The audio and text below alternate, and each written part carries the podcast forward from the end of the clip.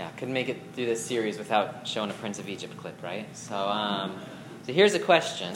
Not to, I, don't want to knock the movie. Um, I, I, I think it's, you know, wow, like great portrayal, uh, just awe-inspiring, you know, uh, portrayal of this chapter uh, that we're on today. And yet, it always makes me curious why movie makers, when they make a movie about Scripture, why they do things a certain way that they do, especially when it's a little bit different than the way that Scripture said that it happened, okay? So, the first thing I want us to do is brainstorm together. Do you think you can come up with five things? Let's we can do it as a big group here that may have been a little bit different in the Bible that we're about to read. We haven't read it yet. We're going to read it. Than actually happen the way they happen in the movie. Anything that like when you watch the movie, it caught your eye, and you're like, did that really happen or did that not happen? Anything stand out, Elise? Uh, the tornado of fire. The tornado of fire, right? Is that is that a real thing or not? Good. All right, keep coming. We'll we'll we'll read in just a minute here. Pharaoh lives on the rock. Yeah. How interesting that like Pharaoh gets spit out of the sea and he throws him on that rock, and it's like it, it, it hovers just for long enough to see his arm move, right? And then it goes on. It probably comes back to him later in the movie, but yeah, it definitely seems to be alive on the other side. Okay, did that really happen? Good question. Well, on, uh, in the, doesn't it say that they made it all the way across, like, out, like, before it? Yeah, so like, is it just dramatic effect that we've got half of them still inside and then they're about to get chased? You know, how do we understand that part? Yeah. I'm not sure. Didn't it say in the Bible that like the chariots of got stuck or something? Yep. Yeah, so good. So in the Bible, does it say something about chariots getting stuck in the mud, right? I think there may be something there. Well, it says both. We're going to get there. Yeah, yeah. Good, good, good. But definitely dry ground, and there's definitely mud problems. Yes. Um, when uh, Moses uh, walked into the Red Sea, uh, he heard God, um, with this staff you shall do my wonders. Didn't it say just stretch out your staff? Excellent. Yeah, so isn't, you know, I mean, I love that scene when he's like, boom, staff in the water. But then you're like, but doesn't it say something about like stretch out your staff over the water? Yeah, it does. We're going to find out. I think he's remembering what God had said, like at the burning bush or something. Like I don't think that was God saying it again. I think that was Moses remembering. Yeah, so the, the, the phrase we hear God say, with this staff you will do my wonders, right? Okay. Is that phrase in the Bible? No. I don't know. I can't remember, to be honest. Let's see here. We should go back to, let's do a little investigation here.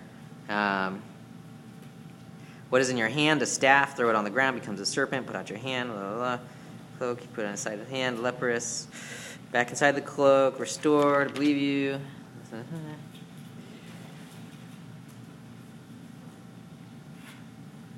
Oh, yeah, he says, and you shall take this staff with which you shall do the signs. I think that's about as close as we get. Take your staff, you're going to do signs with it. Um, not with this staff, you will do my wonders. Okay? Yeah? Do you think they needed torches to go to the sea? Good question. It was nighttime, we know that. So. But it also said, we'll find out, there's something about wind. Torches and wind. I don't know how, sounds kind of like it, it was kind of a windy event. Let's just say that. Yeah. Uh, this is kind of just a minor detail, but I'm pretty sure their torches didn't reveal sharks in the water. Yeah, I mean that, that's just between between the lines. We don't really know if they could see the sharks in the water, but it'd be amazing. I have snorkeled in the Red Sea, right, p- potentially where the Red Sea was crossed. Just saying, just okay. And it's amazing. Do you guys know that the Red Sea is like one of the best scuba diving and snorkeling places in the world? Um, I didn't know that, and I went there. And like literally, literally this is how it happened. I we uh, we heard that you could get across the border for somewhat cheap and stay in like cheap hotels down there. It was true. Also, cheap means scary, so it was also scary. There's definitely some scary experiences. Um, and they have like a, a reef that goes out from the beach, And so you can't really go into the water because it's just this sharp, rocky reef. But they had a, I'll get you next, you can put your hand down. Um, is, I'm going to keep telling my story though. Um, and they had this like dock that went out over the reef. And then you could jump at the end of the dock into the water once you were beyond the reef, right? And I saw that they were renting snorkels for five euros a day. And nothing to do. And I was like, well, yeah, we should try it, see what's snorkeling. I mean, it just like so stupid that I went to like the primo like snorkeling place in the world and had no idea. Angel I just like slap some snorkels on, go jump in, and it's just like mind blown. Like it's like snorkeling off the coast of, of Australia or something. Just like you're snorkeling like fluorescently colored fish and eels and sharks and they're everywhere and you can like swim. The reef went down probably 20 30 feet and you had flippers on so you could like hold your breath and just swim down along the reef looking in coral and coming back up and it was just amazing. All that to say that's very likely where they crossed the, the, the red sea if they crossed. So. Clear water.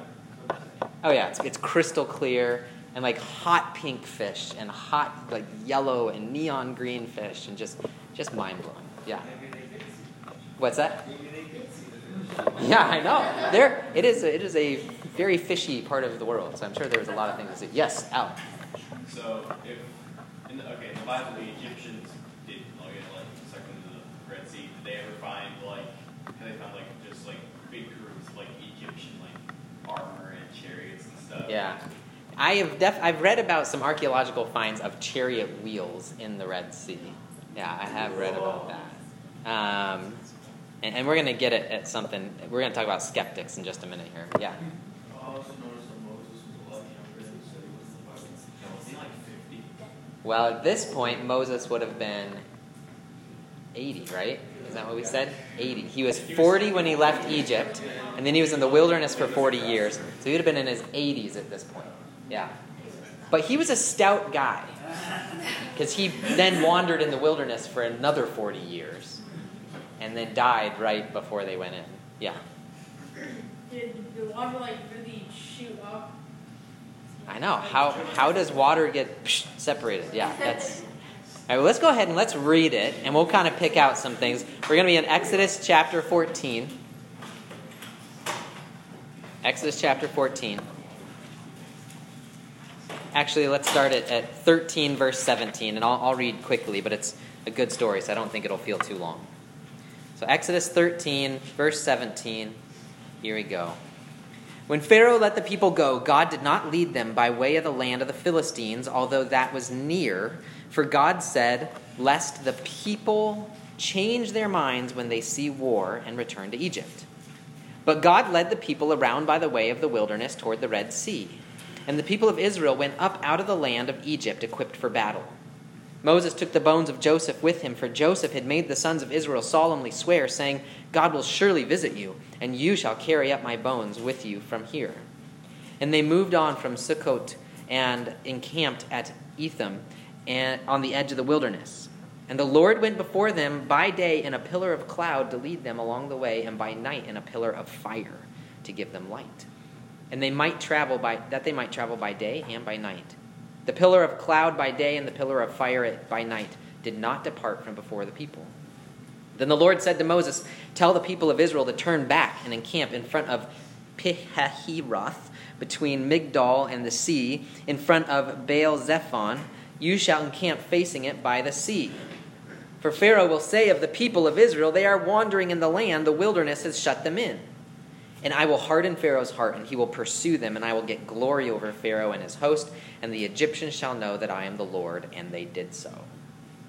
When the king of Egypt was told that the people had fled, the mind of Pharaoh and his servants was changed toward the people, and they said, What is this we have done, that we have let Israel go from serving us? So he made ready his chariot, and took his army with him, and took six hundred chosen chariots, and all the other, other chariots of Egypt, with officers all, uh, over all of them. And the Lord hardened the heart of Pharaoh, king of Egypt, and he pursued the people of Israel, while the people of Israel were going out defiantly. The Egyptians pursued them, all Pharaoh's horses and chariots, and his horsemen and his army, and overtook them and camped by the sea, by Pi, uh, Pi Hahiroth, in front of Baal Zephon.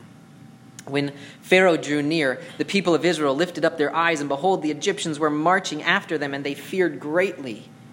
And the people of Israel cried out to the Lord. They said to Moses, Is it because there are no graves in Egypt that you have taken us away to die in the wilderness? What have you done to bring us uh, to us to, in bringing us out of Egypt?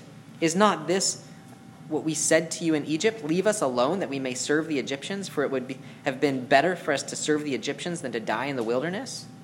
And Moses said to the people, Fear not, stand firm and see the salvation of the Lord, which he will work for you today. For the Egyptians whom you see today, you shall never see again. The Lord will fight for you, and you have only to be silent. Then the Lord said to Moses, Why do you cry to me? Let tell the people of Israel to go forward. Lift up your staff and stretch out your hand over the sea and divide it, and the people of Israel may go through the sea on dry ground. And I will harden the hearts of the Egyptians so that they shall go in after them. And I will get glory over Pharaoh and all his host, his chariots and his horsemen. And the Egyptians shall know that I am the Lord when I have gotten glory over Pharaoh, his chariots, and his horsemen. Then the angel of God who was going before the host of Israel moved and went behind them, and the pillar of cloud moved from before them and stood behind them, becoming between the host of Egypt and the host of Israel. And there was the cloud and the darkness, and it lit up the night without one coming near the other all night. Then Moses stretched out his hand over the sea, and the Lord drove the sea back by a strong east wind all night and made the sea dry land. And the waters were divided, and the people of Israel went into the midst of the sea on dry ground, the waters being a wall to them on their right hand and on their left. The Egyptians pursued and went in after them into the midst of the sea, all Pharaoh's horses, his chariots, and his horsemen. And in the morning watch, the Lord, in the pillar of fire and of cloud, looked down on the Egyptian forces and threw the Egyptian forces into a panic, clogging their chariot wheels so that they drove heavily. And the Egyptians said, Let us flee from before Israel, for the Lord fights for them against the Egyptians. Then the Lord said to Moses, Stretch out your hand over the sea, that the water may come back upon the Egyptians, upon their chariots, and upon their horsemen. So Moses stretched out his hand over the sea, uh, and the sea returned to its normal course when the morning appeared. And as the Egyptians fled into it, the Lord threw the Egyptians into the midst of the sea. The waters returned amid, uh, and covered the chariots and the horsemen and all the host of Pharaoh that had followed them into the sea. Not one of them remained. But the people of Israel walked on dry ground through the sea, the waters being a wall to them on their right hand and on their left. Thus the Lord saved Israel that day from the hand of the Egyptians. And Israel saw the Egyptians dead on the seashore. Israel saw the great power that the Lord had used against the Egyptians. So the people feared the Lord, and they believed in the Lord and in his servant Moses. All right, well, did we get some things right? Did we pick out some things? Ah, okay. So Moses, you guys are right. Um, uh, in the movie, Moses, he doesn't really say what God tells him to say. Um, doesn't say the Lord's going to fight for us. We just have to be silent. Um, we don't ever hear the Lord saying what it says he said here to Moses in the movie. Um, the whole stretching out the hand over the sea thing. Um, notice that the Egyptians, they in, in the Bible, they say, "Let us flee, for the Lord fights for them against the Egyptians." So it's like it sounds like the Egyptians at some point realized this is a fool's errand we are going to die. And they're actually headed back to Egypt before the waters even come back down on them. They're trying to get out of there. And then the waters come down and get them. Okay, so it's not quite the dramatic, like, guy with the sword right behind Moses. They, they are terrified that God is going to kill them. Okay? Um, and then uh, notice that the waters just kind of come crashing down in the movie, and Moses doesn't get a chance to put his hands out and do it. Okay? So, interesting. That's that's more the, the real story. Um, and so let's we just want to talk about two things today. First of all, I want to take on just some some skeptical thoughts and a, and a funny quote that I want to share with you um, about the Exodus and crossing the Red Sea. And then I want to talk about how this is like the story of creation all over again. Okay.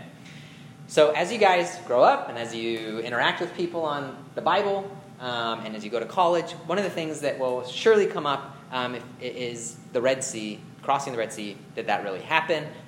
Kind of the same thing with all miracles, but this is a really big one because it's so crazy to think of it actually happening, right? That water would, you know, move and people would walk across a sea on dry land. So there's there's two ways that scholars tend to attack this idea. The first is they say that what's happening here is really just a, a natural phenomenon. Like this happens in nature normally. And, um, and, and here's how you get a really windy day and low tide, and you get dry ground where it's usually wet. Okay? Windy day, low tide, dry ground where it's usually wet. Um, now, in order to uphold this, you have to throw away what the Bible says, right? Um, because the Bible clearly says there's a wall of water on one side and on the other side. So when we think of walls, we don't think of things that are like half an inch high. We think of, you know, six feet high or higher. That's a wall, okay? Um, and, and, and also, you have to throw away the whole timing of the event, right? Like it happened when Moses put his hands up, and then it went back when he put his hands up on the other side. So yeah, you might get high tide and a windy day, but usually it doesn't happen when I do this and I put it out. back, you know, like no, it yeah. Nature does its own thing at its own time. Okay, so that's that's one. It's not a great argument. A second argument is that. In fact, um, the Hebrew here is not saying the Red Sea, it is saying the Reed Sea. Okay, you guys know what reeds are? They're out around our lake here, you know, like cattails, things that grow up reeds, okay? Um, and so it, it's talking about a, not really a sea, but more of a marsh, okay? Like a marshy, swampy area. Um, and so, yeah, it made sense that Israel on foot walked across the marsh. And, and then the Egyptians tried to chase them with their chariots, and they, you know, the wheels got clogged up in the mud, and, and they couldn't make it. Okay, so that's how they got across the Reed Sea and were safe. Again, to get there, you just ignore Scripture and ignore the whole walls of water bit. Okay? So here's the quote. Um, so the story I read in the commentary. Uh, so there's a pastor, Donald Bridge. He tells the story of a liberal preacher visiting an African American church. Um, and as so liberal means, he doesn't really mean the Bible, think the Bible's true. Some of it might be true. There's preachers like that out there. Um, as the minister talked about crossing of the Red Sea, someone shouted, Praise the Lord! Taking all the children through the deep waters! What a miracle! The minister, who did not believe in miracles, was annoyed at this intervention. So, rather condescendingly, he told the congregation that the Israelites were probably in marshland with an ebbing tide, so they were simply wading through six inches of water. In response to this, the same voice as before shouted, Praise the Lord! Drowning all them Egyptians in six inches of water. What a mighty miracle! I thought that was awesome. Either way, it's a miracle, right? So, praise the Lord. so, we want to look at creation, and this idea that, you know, there's something big happening here, and it's a theme that we can trace throughout the Bible, all right? We already talked last time about the birth theme, right? You guys remember that? We said, like, this is the birth of a new nation. Babies, when they're born, they come out with water. Um, this is a nation going through water to be born as a new nation, okay? Um, but now we want to look at is, is a theme of creation. And so we're going to read a number of passages, and we're going to trace this line of uh, creation uh, throughout these passages, okay? So I'm going to write them on here, and what we can just do it together side clean? Uh, I, you know, have a few things I'm a little, oh, okay, come on. oh. we are going to verbally talk about all of this and forget the uh, whiteboard. All right. Um, so there's a couple themes, things that we're going to follow. So let's all start by going back to Genesis. Go back to Genesis, chapter one the beginning, because that's where creation happens.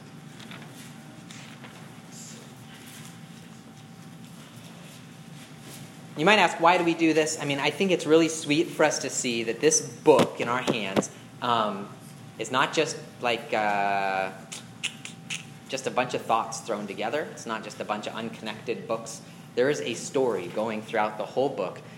And what we ought to say is the only way that happens is if one author wrote the book, right? It doesn't, it doesn't make sense to have storylines go throughout centuries and different authors unless there's a bigger author over the book. So this helps us to see there is. God is the author over the book. All right, so let's start by reading Genesis 1, verses 1 and 2. All right, volunteer, read, strong, you can do it, just two verses.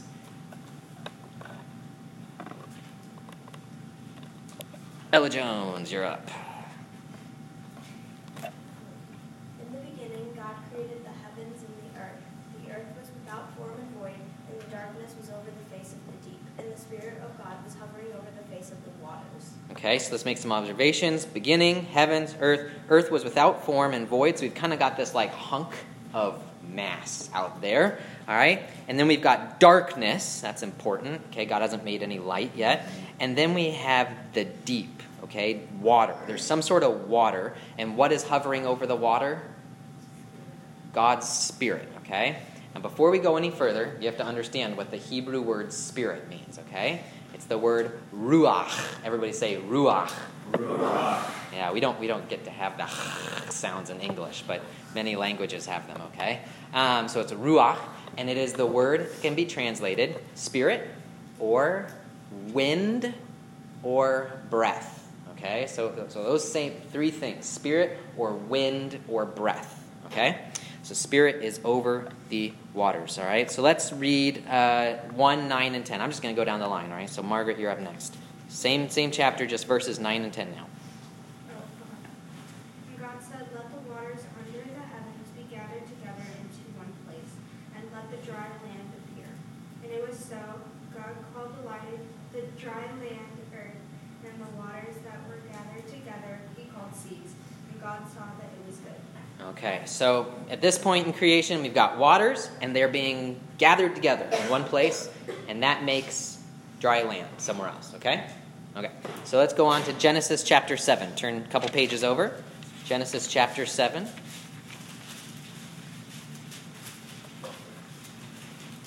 Okay, and, and Grace, can you read for me 17 to 24? 17 to 24. Oh, we're, we're talking about Noah here. Uh, yes, yes, you do. I can't hear anything. I'll read for her. I can read for you, Grace, if you want. Alrighty, Sarah. The flood continued forty days on the earth. The waters increased and bore up the ark, and it rose high above the earth. The waters prevailed and increased greatly on the earth, and the ark floated on the face of the waters.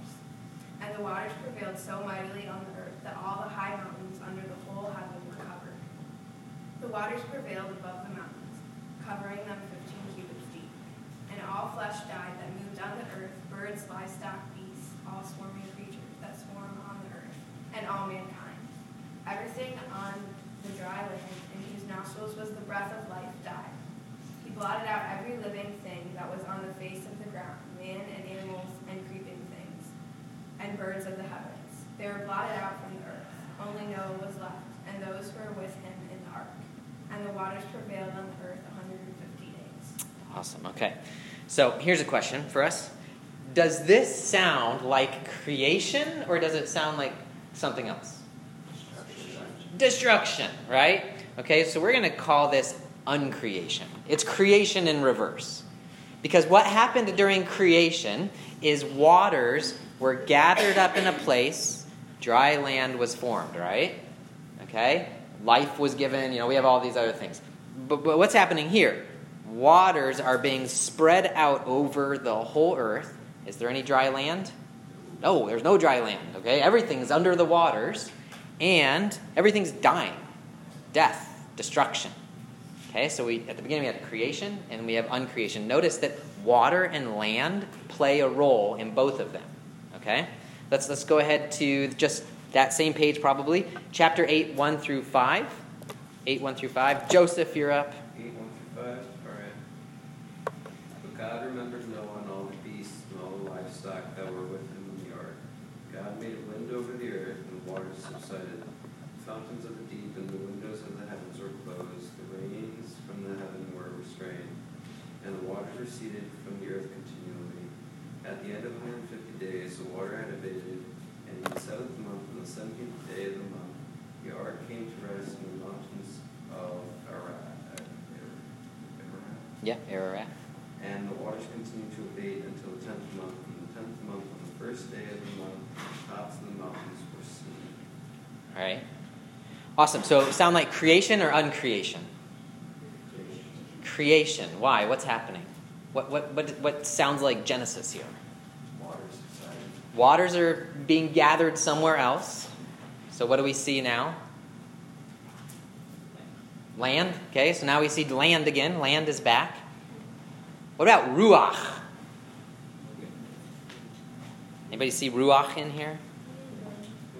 All right, and God made a wind blow over the earth and the waters subsided. So, do you remember how his spirit was over the waters at creation? Spirit, wind, breath, same word. Well, here, the Ruach is showing up again in the process of gathering water somewhere else so that dry land can be formed. Okay? And then we flip ahead to Exodus chapter 14, our passage. And in Exodus chapter 14, um, Colin, can you read just verses 21 and 22? Then Moses stretched out his hand over the sea, and the Lord drove the sea back by a strong east wind all night, and made the sea dry land, and the waters were divided. And the people of Israel went into the midst of the sea on dry ground, the waters being a wall to them on their right hand and on their left. Okay, so we have creation or uncreation? Creation. Why? What do we? What's who's there? What's happening? Is ruach there? Yeah, if the wind blows all night long. Do we have waters being gathered up? Do we have dry land? Yeah, so it's like a new creation is happening here. Okay?